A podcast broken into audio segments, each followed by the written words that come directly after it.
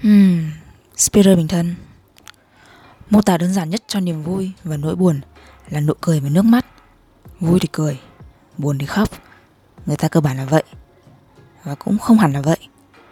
Có những nụ cười không xuất phát từ sự vui vẻ. Đó có thể là nụ cười bật ra trước một sự lố bịch Xuất phát từ lòng khinh bỉ. Cái người ta gọi là nực cười đó. Thế nên đương nhiên có những giọt nước mắt rơi xuống không phải do buồn bã.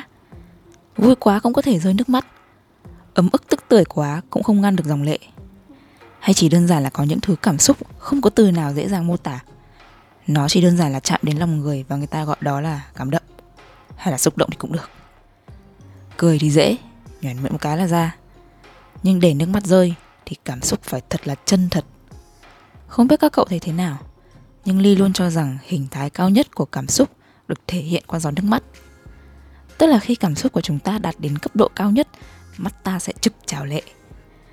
Lúc cảm thấy bế tắc nhất, ta có thể chọn bật ra tiếng cười gọi là cười khổ, hoặc là không. Nhưng khi cảm xúc đã dâng trào, thì dù lúc đó có là vui vẻ, có là buồn bã, có là đau khổ hay mừng rỡ, hay là đồng cảm, thương cảm, nước mắt sẽ tự động rơi, mình không ngăn được đâu. Các cậu có biết cái bài hát Can't Take My Eyes Off You không? Kiểu Bye kiểu kiểu á.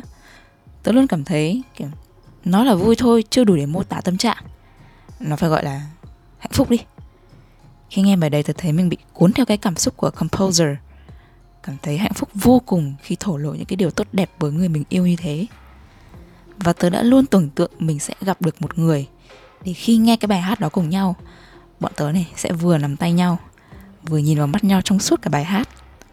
Xong, đến khi cả hai cùng rơi nước mắt một lúc tớ biết là tớ và người ta yêu nhau thật lòng. Tất nhiên là tớ tưởng tượng thì thôi, nếu nó xảy ra được thật thì quá lý tưởng. Còn nếu không thì cũng chưa chắc là do tình cảm không chân thành nhé. Vì không phải ai cũng là dạng mau nước mắt như tớ, ha ha. Nước mắt không phải là thứ để ta bị đánh giá là yếu đuối. Khóc và than thở mới là hành vi của người thiếu nghị lực.